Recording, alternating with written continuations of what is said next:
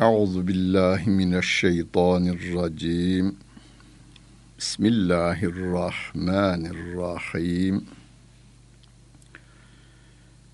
Elhamdülillahi Rabbil alemin. Ve salatu ve selamu ala Resulina Muhammedin ve ala alihi ve sahbihi ecmain. Muhterem dinleyenler, Nisa suresinin 34. ayet-i kerimesiyle tefsirimizi devam ettiriyoruz. Mushaftan takip edenler 83. sayfayı açacaklar ve 34. ayet-i kerimeyi bulacaklar. Bu okuyacağım ayet-i kerime küçücük bir devlet gibi kabul edilen veya devletlerin, milletlerin çekirdeği diye ifade edilen aile hayatında ailenin düzenli devamı için mutlaka birinin yetkili olması gerektiğine, yetkiyi kullananın da kendi kafasına göre hareket edemeyeceğine, kadını da erkeği de çocukları da yaratanın Allah olması nedeniyle onun koyduğu kuralları yürürlükte kılacak birinin olması gerektiği ve onun da aklı başında erkenlik çağına gelmiş erkek olduğuna işaret eden bir ayet-i kerime bu. Er-ricalu kavvamune alen nisai bima faddalallahu ba'dahum ala ba'dın ve bima enfegu min envalihim. Allah Celle Celaluhu'nun bu ayet-i kerimesinde erkeklerin kadınlar üzerinde kayyim olduğunu ifade eder. Kayyim kelimesini biz biliriz. Mesela hukukta bilinir bu. Vakfın kayyimi denilir. Vakıf o kayyimin malı değildir. O vakıf üzerinde yöneticidir. Kayyim kendi kafasına göre yönetmez. Vakfeden şahsın şartnamesine uygun olarak yönetir. Veya hakim bir şirkete el koyar ve o şirket üzerine bir kayyim tayin eder.'' Türkiye'de bu partiler konusunda oldu. Partilere kayyim tayin etme gibi. Kayyim kendi kafasına göre şirketi, partiyi veya vakfı yönetmez. O partinin, şirketin veya vakfın kendi şartnameleri ne ise hakim ona nasıl bir yetki vermişse ona göre yönetir. İslam dinine göre kadın ayrı bir varlıktır, erkek ayrı bir varlıktır. İkisinin Allah'ın koyduğu kurallar içerisinde birleşmesinden bir aile meydana gelir ve ikisi birlikte yaşayacaklar ama kimin dediği olacak? Erkeğin dediği de olmayacak, kadının dediği de olmayacak.'' İşlerini istişare ile götürecekler. Yani karşılıklı danışma usulüyle götürecekler. Ancak Allah Celle Celaluhu'nun kadına verdiği emir ve yetkiler, erkeğe verdiği emir ve yetkileri yürürlükte kılmak üzere erkeğe ayrıca yöneticilik yetkisi verilmiş ama erkek Rabbimin koyduğu kuralların dışında ve ona aykırı bir emir veya yasak koyduğu takdirde kadının buna uyma mecburiyetinin olmadığını sevgili Peygamberimiz Aleyhissalatu vesselam bildirmiştir. Halika isyan olan yere mahluka yaratılmışa itaat olunmaz demiş Peygamber Efendimiz. Bu yetkiyi niçin verdiği konusunda da Rabbim iki açıklama getirmiş. Bir, ailenin geçimini erkek temin ettiğinden dolayı bir de erkeği kadınlardan bazı yönlerde üstün kıldığından dolayı. Mesela bunu dünya e, literatürü bilir. Boksta hiçbir zaman kadınla erkek yarış yapmazlar. Bütün spor dallarında kadınla erkek yarıştırılmaz. Eğer yarıştırılacak olursa kadınların e, ödül alması mümkün olmuyor. Her dalda bu belli. Uzun atlamada erkeklerin ne kadar atladığı, kadınların ne kadar atladığı belli. Koşularda belli. 100 metrede bile saniye farkıyla erkeklerin ileride olduğu belli. Her konuda bedeni olarak bir farklılığın olduğu, güç farklılığının olduğunu herkes kabul ediveriyor. Devam ediyor Rabbimiz. Fessalihatu qanitatun Saliha kadınlar gönülden Allah'a itaat eden kadınlardır. Hafizatun lil gaybi bima hafizallahu. Allah'ın korumasını istediği şeyleri kocasının olmadığı yerlerde de korurlar. Yani namuslarını her yerde, açıkta, gizlide her şeyiyle korurlar. وَاللَّاتِي تَخَافُونَ نُشُوزَهُنَّ فَعِضُوهُنَّ وَهْجُرُوهُنَّ فِي الْمَضَاجِعِ وَاضْرِبُوهُنَّ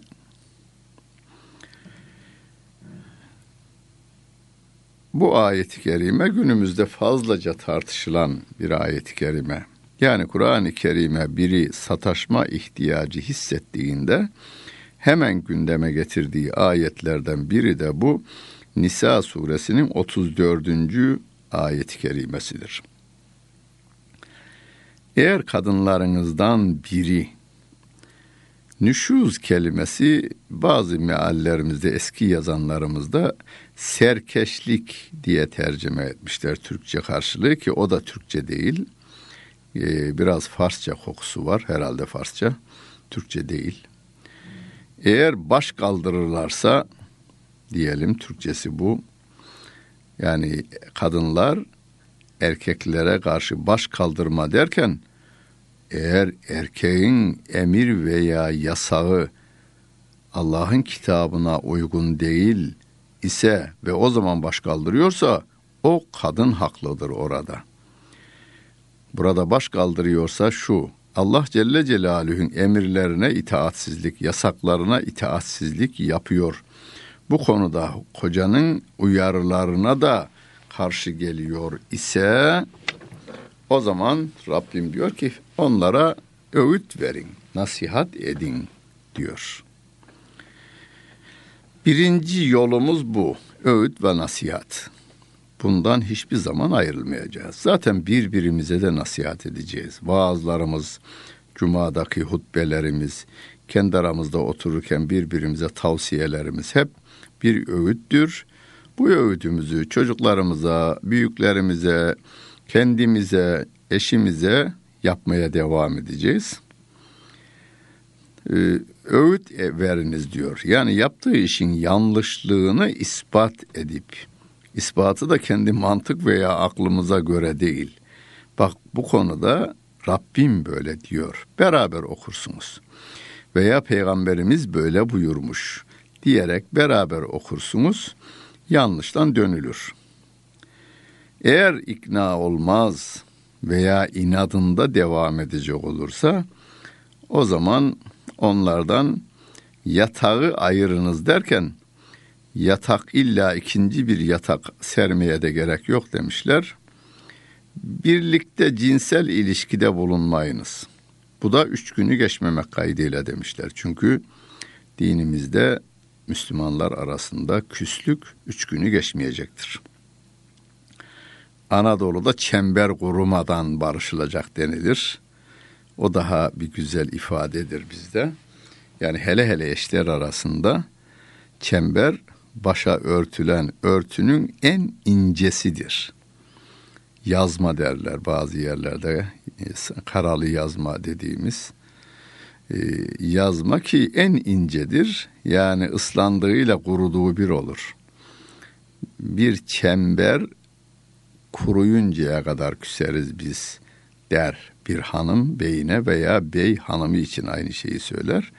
Bunlar güzel şeylerdir. Çember kurumadan barışmak gerekiyor. Eğer bu üç günlük küsme dönemi de fayda vermezse diyor, vadribuhunne. Onları dövünüz. Şimdi itiraz hep burada gelir. Kur'an'ın bu ayetine itiraz veya ayetlerine itiraz burada gelir. Bir kere şunu bilelim. Bir şahsa itiraz yapmıyoruz biz.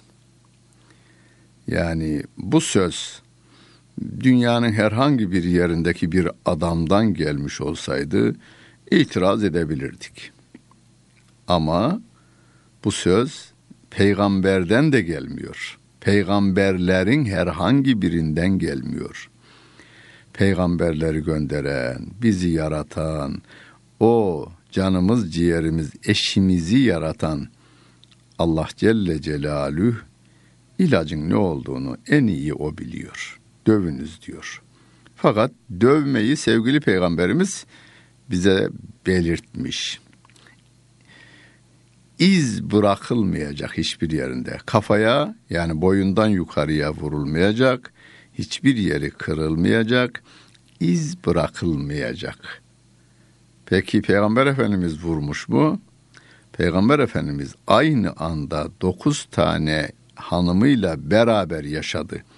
Yani dokuz hanım sağ idi ve sevgili Peygamberimiz Aleyhisselatü Vesselam da onların beyi idi ve hiçbirine bir tokat vurduğu görülmemiş, duyulmamış, eşleri tarafından da rivayet edilmemiştir. Öyleyse bizim örneğimiz Kur'an'ın yaşanması konusunda örneğimiz Peygamber Efendimiz Aleyhissalatu vesselam'dır. Dövmek ayrıca zayıflığımızın işaretidir. Çare üretemememizin işaretidir. Başlangıçta öğüt verin diyor ya, öğüt verecek akıl yoksa, öğüt verecek bilgi yoksa, öğüt verecek güzel örneklemeler bulunamıyorsa o zaman tokada başvuruluyor ki o da bizim zayıflığımızı ortaya koyu veriyor. Fe in ata'anekum fela tebgu aleyhinne sebila. Eğer size itaat ederlerse başka bir, bir yol aramayınız. İnna Allahe kâne aliyen kebira. Şüphesiz o Allah Celle Celaluhu yücedir ve de büyüktür. Ve in khiftum şikâga beynihima feb'asû hakemen min ehlihi ve hakemen min ehliha. İn yurida ıslahan yuveffiqillahu beynehuma. İnna Allahe kâne alimen habira. Bu Nisa suresinin 35.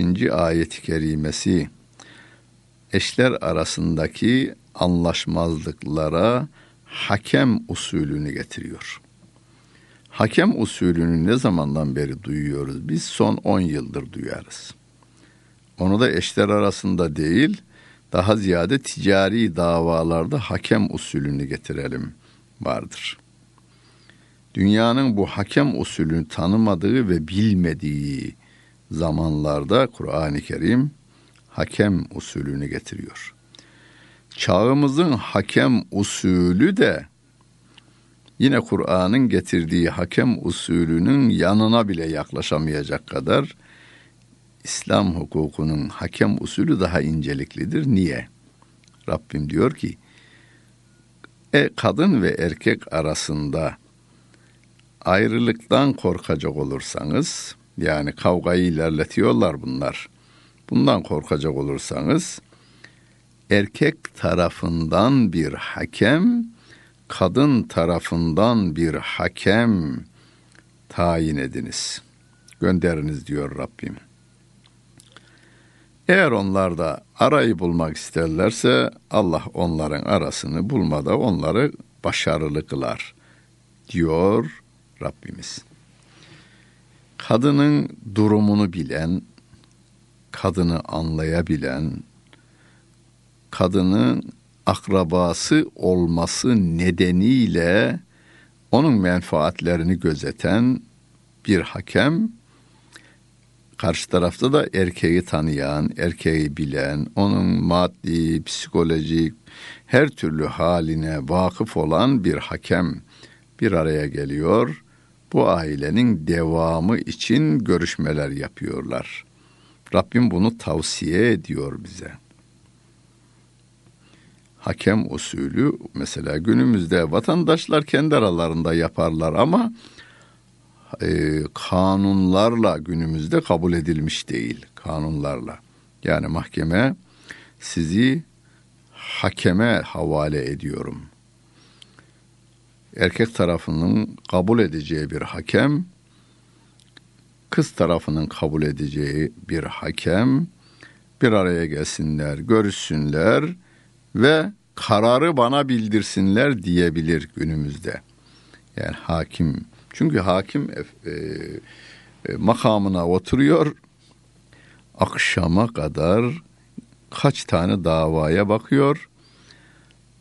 İnsanları dosyalarından tanıyor, isimlerle tanıyor. Daha önce verdiği ifadeler hatırına gelmeyebilir insanların ifadeleri. Çünkü ard arda 10, 20, 30 insan dinliyor. Ve o insanları bir görüyor bir daha görmüyor. Üç ay sonra bir daha geliyor. Aynı adam olup olmadığını ancak dosyadan bilebiliyor.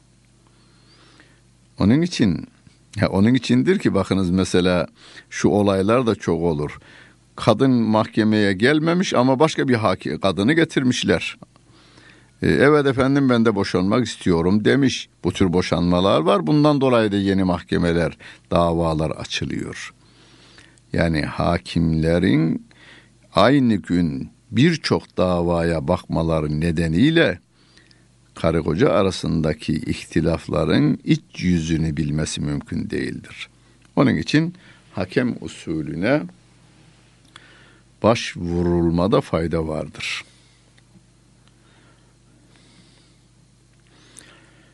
Ve'budullahe ve la tüşriku bihi şey'en ve bil valideyni ihsanen ve bizil kurba vel yetama vel mesakini vel cari zil kurba.''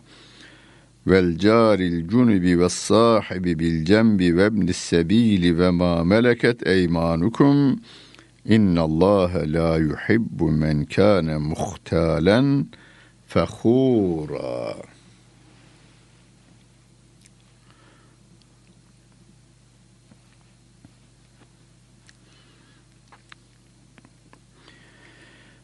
Allah'a kulluk yapınız diyor Rabbim. Allah'a hiçbir şeyi ortak koşmayınız. Bizim yeryüzünde en çok dikkat edeceğimiz hani şey bu. Hastalanmamak için dikkat edelim ama Allah'a ortak koşmama konusunda daha fazla dikkatli olalım. Okullar bitirme konusunda dikkat edelim ama Allah'a ortak koşma konusunu daha öncelikli sıraya alalım. Maddi yönden güçlenme konusunda çok dikkatli olalım ama Allah'a ortak koşma konusunda çok çok daha fazla dikkatli olalım. Çünkü sonsuz senelerde hayatımızı zehir etme durumu vardır. Allah'a ortak koşma konusu olursa Allah korusun. En fazla dikkat etmemiz gereken bir şey bu. Ondan sonra da anne babaya iyilik yapınız diyor Allah Celle Celaluhu. Hatta İsra suresinde öf bile demeyiniz diyor. Öf be demeyeceksiniz. Ve la tekul lehuma üf diyor Rabbim. Öf bile demeyin diyor. İsterseniz siz aynaya bir öf deyin bakalım bir. Ne olur aynanız kış gününde hele hele buhar olur. Kendinizi göremezsiniz. İşte ana yüreği, baba yüreği de öf dediğinizde orasında bir buğulanma olur. Ama ana baba yüreği ateşini yükseltir, o buharı bir anda kurutur. Fakat devamlı siz öf der, der anne yüreği de onu kurutmaya devam ederse bir gün o yürek de iflas eder. Onun için der ya yordun oğlum veya yordun kızım beni der ya işte o yüreğin çalışması sizin için fazla çalışması nedeniyle yorulur. Anne babaya iyilik yapacağız.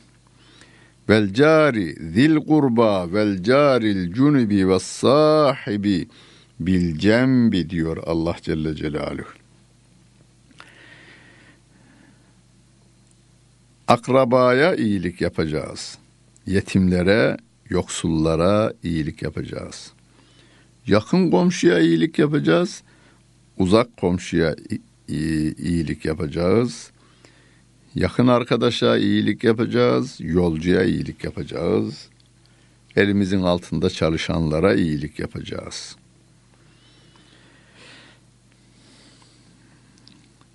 İyilikten ayrılmayacağız. Özeti bu.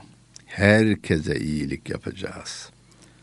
Kuşlara iyilik yapacağız, taşlara iyilik yapacağız. Yani elimizin değdiği şey bizden iyilik görsün. Gözümüzün değdiği gözümüzden mutluluk kapsın. Dilimizin değdiği şey hep onlar hakkında iyi şeyler söylesin. Yakın komşularınıza görüştüğünüzde merhaba, selamun aleyküm, nasılsınız? Bugün dünden iyisiniz gibi cümlelerle gönüllerini mutlu ediniz.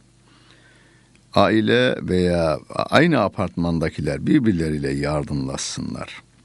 Bunlarla iyilik yaptığımızın ölçüsünü bilmemiz için ne yapalım? Diye sorulduğunda şöyle diyorum ben.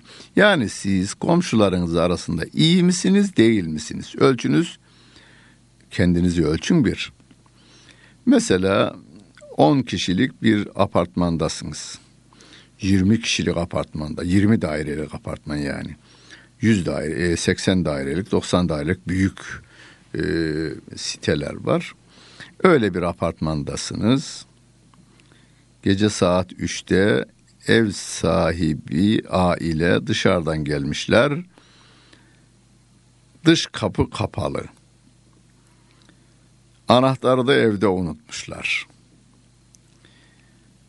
O kadar ailenin içerisinden sizin zilinizi çalıp sizi uyandırıyorlarsa siz iyi ailesiniz. Veya gecenin bir saatinde acilen bir yere gitmeleri gerekiyor arabayla. Zorunlu, mecbur gidecekler. Diyelim ki hastaneye gidecekler. Arabaları da ya çalışmıyor veya yok. O kadar arabası olan insan arasından eğer sizi tercih etmişlerse siz iyisiniz demektir. Yani bazıları bundan rahatsız oluyor. Ya hocam niye benim kapıyı çalıyorlar bunlar? Beni şöyle mi görüyorlar acaba? Rahatsız olmayınız o tür konularda.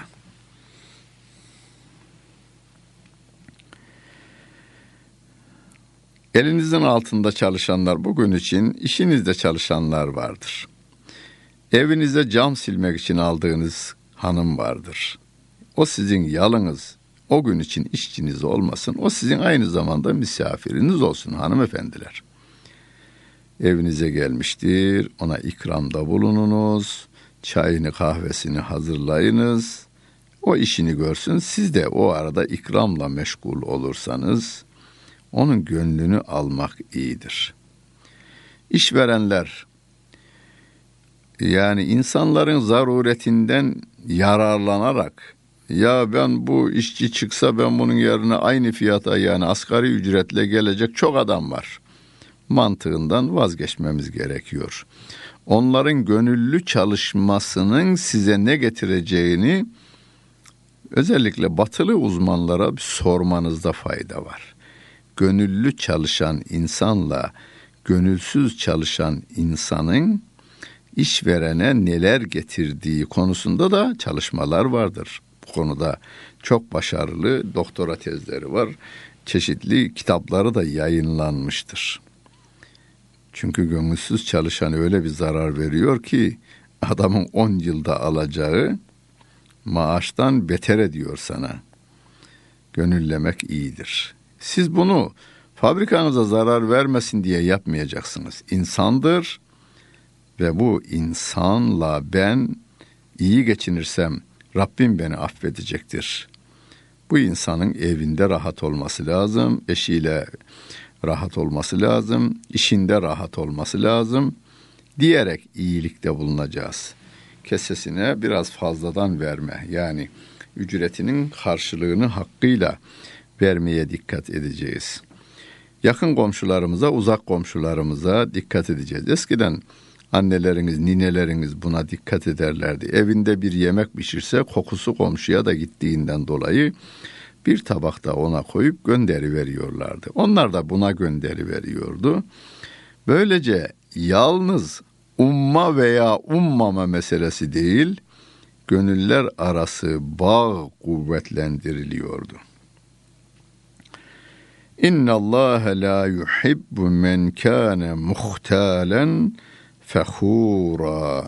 Şüphesiz o Allah Celle Celaluhu kendini beğeneni sevmez, böbürlenen, kibirlenen kişileri de sevmez diyor Allah Celle Celaluhu.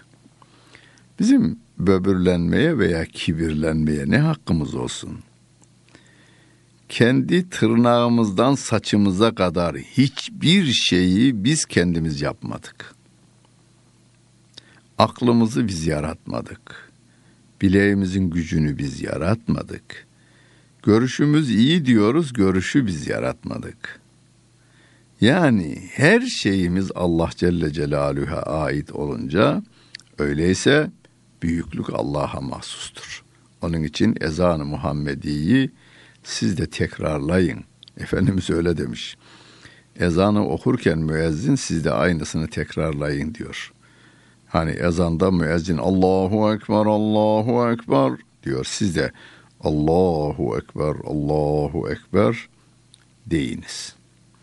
Böylece bir şehir 7'den 70'e herkes müezzine destek versinler. Evet en büyük Allah Celle Celaluh'tür.